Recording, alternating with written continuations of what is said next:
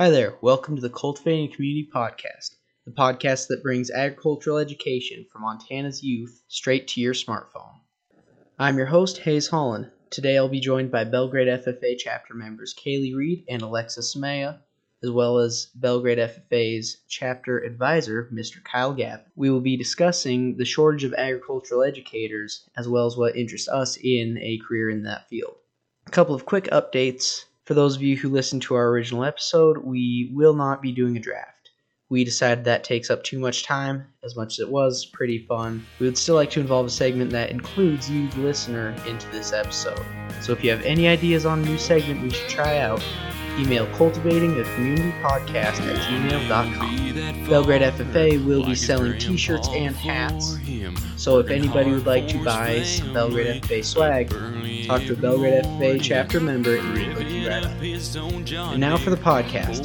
This is Blue Jackets by Sam Smith. This future farmer's got it in his heart. And his FFA Blue Jackets where it starts. Got brothers and sisters all across this land wearing them old blue jackets. This country's in their hands. They're gonna work the earth, put the food on the table, and they're gonna lead the way as long as they're able. Don't worry, America. These blue jackets have you covered.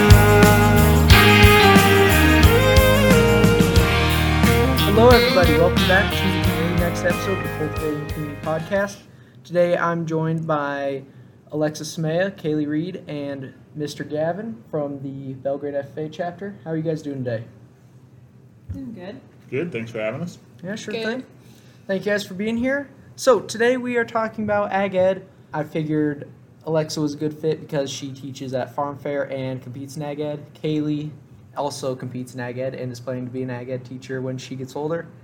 And Mr. Gavin is the advisor for the FFA chapter of Belgrade, Montana. So I think we've got a pretty good crew here. I'd like to talk mainly about what ag ed means to you guys. I've also noticed a lot of people talking about the shortage of ag ed teachers. Um, there's not as many agricultural youth programs anymore, so I just want to get you guys two cents on that. First off, I'd like to ask each of you guys uh, what appeals to you most about ag ed, a career in the in that field. Um, what of it appeals to you now? Oh, well, I started off by saying that I was never ever going to be an ag teacher, and then I got sucked into teaching some fourth graders about my pigs because no one else had pigs in the valley at that time. So that's kind of how it started for me, and then I realized that outside of those one or two kids that really just needs to get some more experience in life, there was a lot of fun with the teaching. So now I'm kind of exploring my options in the agricultural education Alright. field of life. Awesome. And um, how long have you been teaching at Farm Fair? I've been teaching farm fair for about three years now, I believe. Alright, Nice. Um, I have always wanted to be a teacher, but when I got started in FFA, it made me realize that I wanted to teach agriculture and then just always be a part of the organization through getting other kids into it and teaching them. Awesome. Mr. Gavin, why did you decide to be an ag ed teacher? Um, I grew up in agriculture. I was raised on a small cattle and vegetable farm, and we owned some land that we leased out. And so, always growing up in 4-H and competing against the FFA kids, I was a little jealous of that they got to go take agriculture classes and compete all the time when I had to go to a school that didn't have an agriculture program or FFA. So when I got to choose my career, I was a terrible student in high school and said I never wanted to go back to school. And I picked a different major in college, moved to Montana, and then started to get involved in Montana FFA and hosting events, which led me to switching my major to agricultural education and becoming an ag teacher, where I get to connect with outstanding students every day and that are passionate about agriculture and just want to learn where their food comes from. Now, I didn't realize that you weren't from here. I always thought you grew up in Montana. Where are you from? I'm from California, Salinas, California. It's the vegetable capital of the world. All right, on. Nice. So, what vegetables did you guys grow while you were growing up? Montana, as a state, grows about 12 crops commercially. The valley I grew up in grows about 250 crops each season. Oh, wow. Next question is for you guys. Um, So you just competed in Ag Ed at um, J Days, correct? Correct. All right. So would you guys each like to tell me a bit about the lessons you prepared? Well, I prepared mine on shock, a swine-related topic of ear notching. I picked this topic because a lot of people misinterpret ear notching and why we do it. So I just wanted to make sure that I was able to share with these students why ear notching is important and what it actually truly means and how to do it. Because it, even as a swine producer, it is complicated to read sometimes. So we just want to make sure it's as clear as possible for some of the next generation coming into ag. Nice. My lesson was on chick deformities and success rates, and I chose to teach on this because I teach second graders about chicks and like I hatch them with them. So I already knew a lot about the topic, but I wanted to also pick something that would keep the students engaged and paying attention and having fun while I was teaching them. So I ultimately landed on chick deformities. Nice. And then for your lessons, you had to have a hands-on aspect, correct? Did you have the uh, students do some ear notching on their own? Yes, I had made some little paper plates to look like pigs, cut out some little ears for them, and then wrote down a notch I would like them to notch, and uh, provided them with live ear notchers, so that way they had a idea of how it was actually done, and realize how complex it is to find a number and think of how you can make that number as efficiently as possible in the swine ear. So the it was actually fairly hands-on, and the guys seemed to really enjoy it. So. Nice. Mine was using Easter eggs to have like our own class hatch. And so each Easter egg had an outcome of whether it survived normally or if it had a small deformity or a larger deformity that made it unable to survive. And then we calculated the class success rate. Nice. And Mr. Gavin, when you were going through your um, your education for this career, did you ever have to do anything like this? Yeah, in school and college, you have to teach all kinds of practicum lessons to your classmates who are pretending to be students, and then go to actual schools and teach high school students for a couple of lessons. Some of my favorite lessons were the mechanics side of lessons, getting to work and hands on with engines or electricity, and looking at animal genetics and kind of working through some of that stuff was always pretty entertaining. Nice. So the next thing I want to talk about was the shortage of ag ed teachers. I, I think that um, think that there definitely is a shortage of ag ed teachers and not as many kids as you'd expect to be interested in careers in agriculture. Not as many kids as, you, as you'd expect in 4-H and FFA programs. So, what do you guys think is causing that? Well, directly coming from an agricultural background, I've seen that with the rising costs of literally anything and everything, agricultural and just ag in general is just falling apart. Less than 2% of the US population is farmers and ranchers. So, just to think about that, there's not going to be that many children of that 2% that are actually going to stay in agricultural pursuits of life because ag is just being uprooted to turn into literally anything shopping malls. I've seen some of the best land here, the Gallatin Valley, uh, be sold out from underneath farmers and turn into suburbs of any type. So that's going to be our main problem is the there just aren't any farmers and ranchers left anymore. So that is directly affecting everyone's knowledge about ag. Absolutely, and um, I I've seen a lot of that around here. I mean, I mean everyone wants to move here, see what Montana's like as it is on all the TV shows. Um, one particular that I'm not sure I'm, i should name here, but I think we all know the one. I mean, I think a lot of people realize that it isn't that way. Then they just try and bring the place that they left right back with them. My dad has some hunting land up in Lewistown. We bird hunt there, and every time someone hears that we're from the Gallatin County, they immediately just just give us the cold shoulder. They think we're just there to try and develop everything. I guess that's just what the county's known for at this point. So yeah, I think that absolutely is a, uh, a huge factor in it. I would also definitely say that a lot of the school districts don't have the funding or they just don't want to take the time to build an ag program. Like Bozeman does not have any ag classes at all. And I know that there's been a couple schools that have tried to get rid of their ag programs to put funding elsewhere. So just the school's willingness to have ag programs. Right on. Yeah, I think that having an ag program in a high school has a huge benefit to the community, and everyone eats food every day, and so learning where that food comes from and how it's produced is pretty important to students, but not all school districts put value on that, which is fine. But the students that do have those opportunities are pretty blessed. And in Montana, there's a, just over 100 agriculture programs and FFA chapters, currently about 10 open positions. And for communities that want an agriculture teacher and just don't have the ability to hire one because of a teacher shortage, a lot of that plays into the financial side of it. It's hard to make a living being a teacher, especially an ag teacher who's putting in extra hours running an FFA chapter and unless the school district pays them well, it's hard to hang on to the really good ones. It is tough to encourage a student that wants to be an agriculture teacher to take that on because it's kind of a sacrifice sometimes. Yeah. It's a career that I've been thinking about myself, and I have thought about a lot of those aspects of it, but I still think, I mean, you know, I grew up in 4 H and now I'm doing FFA now that I'm in high school, and I mean, I, I love it. It's an amazing program, and I'd love to be the guy who gets to share that with the next generation. Now, with that, what would you say to someone who is considering being an ag ed teacher?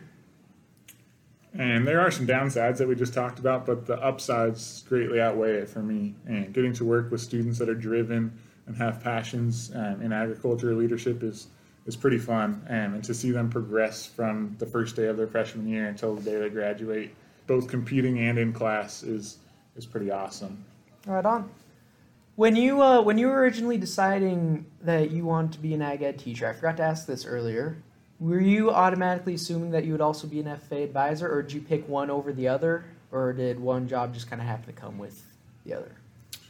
The school answer is that there's a three circle model to agricultural education. The three circles are all intertwined and interconnected, and you have to have all three to have a good ag ed program. So you have to have ag classes being taught at the school that your students are taking.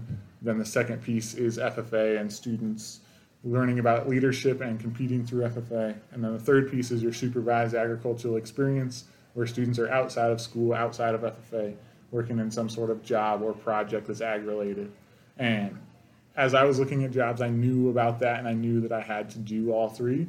And I do a good job, I think, in the classroom. I do a good job in FFA. I do struggle encouraging students to get outside of those two things because we put in so much time on the other two. Yeah, right on. You were mentioning the uh, the SAEs a bit with that. Um, so I'd like to ask you guys, what do you guys have for your SAEs? I'd like you to share a bit about that with your audience. Uh, my SAE is my business called Starlight Show Pigs. I breed and raise uh, show pigs to sell to other 4-H and FFA members to take around to fairs or jackpots all throughout, primarily right now, the state of Montana, but I'm hoping that we can continue to grow in my business and get to be a more nationwide type of show pig operation, but that's a slow process to start out with nothing because no one else in my family had any swine experience outside of my mom. She had a very little bit of swine experience, so I was kind of making everything up as I go. Right now, I have pigs in my dad's shop, and let's just say that is not ideal for me or him right now. So it's just taking some time to get from the ground up, essentially. Jeez, if I started keeping pigs in my dad's shop, I don't think I'd be allowed to go in there anymore. I'm pretty sure he was gonna kill me. All right. So what's your SAE, Kaylee? I educate second graders about chickens and their uses, and then I also have like a more hands-on aspect for them, and we hatch a group of chicks every year. Nice.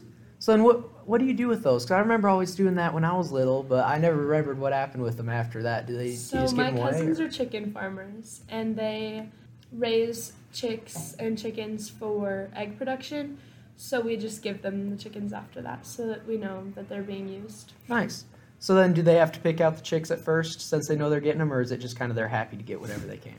They're just pretty happy to get what they can, and I have younger cousins too. So if they don't lay very well, they just kind of keep them as pets. Right on. Nice. Mr. Gavin, you said you weren't in FFA when you were younger, correct? That's correct. So, did you do any uh, any 4-H or show anything at the fair or anything like that?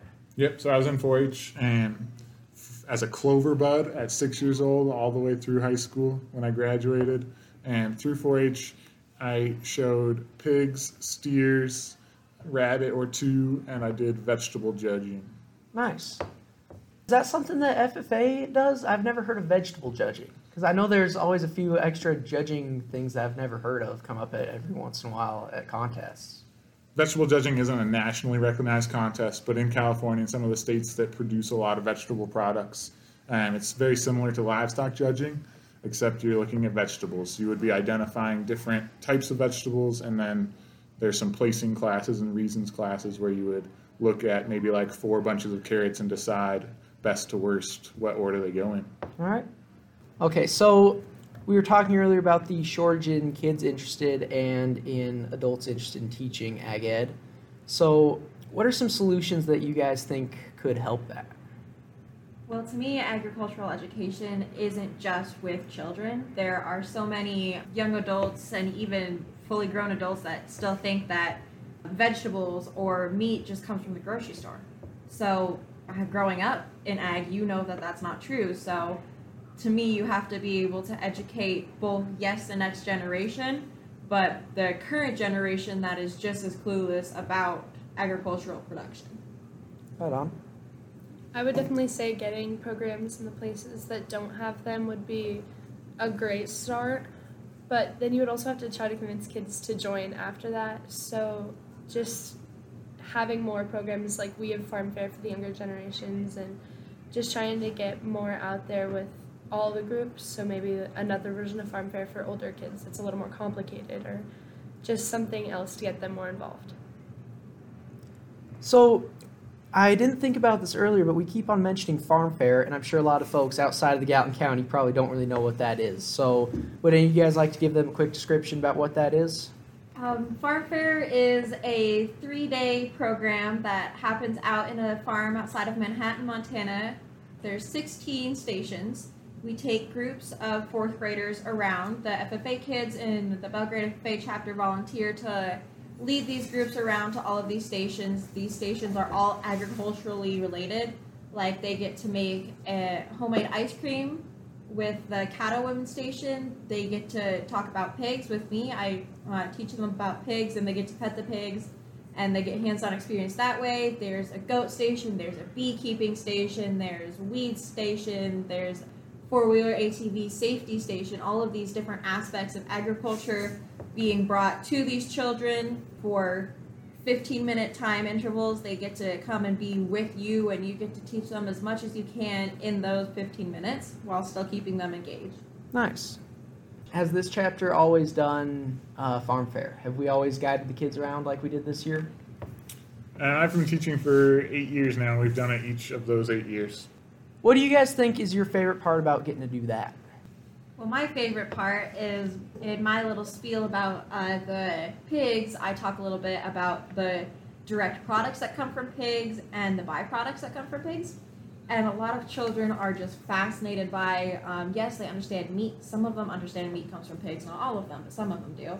And then hardly any of them understand that products such as marshmallows or gelatin or makeup come from pigs. So just being able to watch some of these children's faces as they realize in both awe and in horror that some of their favorite things come from a pig and they're just completely shocked when I show them that pigs love to eat marshmallows after I just told them that marshmallows come from pigs. So that's something I didn't realize that uh, makeup was actually from pigs. I, I heard about marshmallows. That's the uh, gelatin from the fat, correct? Correct. So what, what part of the pig makes makeup? Actually, the fatty acids, the same stuff that would make marshmallows, um, makes the makeup stick. I had a kid a few years ago that said, um, when I explained that to them, they're like, oh my gosh, so that's why my mom looks like a pig. and let's just say there was some, some good laughter about that tent for the rest of the time we had together. I keep on thinking every year we do that, we need to make one of those kids say the darndest things videos, just walking them around. so, Kaylee, what's your favorite part about Farm Fair? Um, definitely, well, helping with it, it has made me realize that we're really lucky to be able to have something like that because I remember going to it when I was in fourth grade and I was just like so excited to be there and be involved and learn about all these new things. And it's just something like I even have an older brother that went. So hearing about it from him and then having to wait until I was a fourth grader to go just made it even more exciting when I got there. And then this past year, I was beyond excited to be able to help and share that experience with the younger generation. Nice. Yeah, our county does a great job of putting on Farm Fair. It's put together by some volunteers that run a committee called the Farm Fair Committee. And my favorite part is when the buses show up in the morning and all the fourth graders get to come off and how excited they are to just get to spend the day on a farm learning about agriculture. A little bit more personal than that for me is watching the fourth graders look up to our high school students that are volunteering and they see them as like these big, great leaders that know a ton about everything, and it's just pretty cool to watch that our leader, our students can be those leaders for them. Right on. Now, we were uh, you guys were talking a bit about Farm Fair and the similar programs as solutions to uh, to the kids not being as interested or not having that knowledge about agriculture. So, do you think Farm Fair is one of the uh, better things that is currently offered, or do you think that we could be doing something better? hands down, Farm Fair is one of the best experiences that uh, I have ever seen outside of actually getting into livestock, just diving headfirst into it. From just someone as a hobbyist looking into it, Farm Fair is just a great opportunity where we get out of the classroom and get hands on experiences and not learning through a screen or through paper or whatever. And they get to actually feel what these animals do and get to meet these uh, wonderful animals we can tell during farm fair that this isn't the first conversations these fourth graders have had about some of the different stations. I think their fourth grade teachers are doing an outstanding job and kind of hyping them up and getting them some base knowledge so that when they show up at farm fair, they have a better understanding of what's happening. So those one day events are great for learning about agriculture, but these need to be daily conversations that we're having. I would definitely say it's a great program that we have, and it's nice to see that it starts the interest in these kids young and it sticks with them for a while because it's such an amazing experience. Absolutely. Well, recording this in our lunch hour, and uh, looks like that's about to finish up, and I've got a lot of stuff to pack up. So, thank you guys so much for your time. Thank you for being on the Cultivating Community podcast, and thank you for all the input you guys had and all the facts you presented. Absolutely. Thank you. Have a good one. All right, you as well. What a great interview that was. Sorry for the background noise, guys. We are recording in the ag room at Belgrade High during lunch break. Thanks again to Kaylee, Alexa, and Mr. Gavin for your time, for joining us today, and giving us your two cents on the shortage of ag educators and students.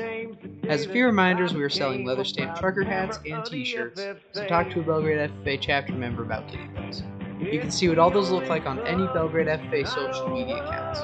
We recently finished our annual Christmas tree fundraiser, our biggest fundraiser of the year, so thank you to members of the community who purchased their trees from us. Your purchase helps Belgrade FFA to travel, compete, buy supplies, and more. Go ahead and like and follow the podcast wherever you're listening from. Leave us a five star review if you enjoyed.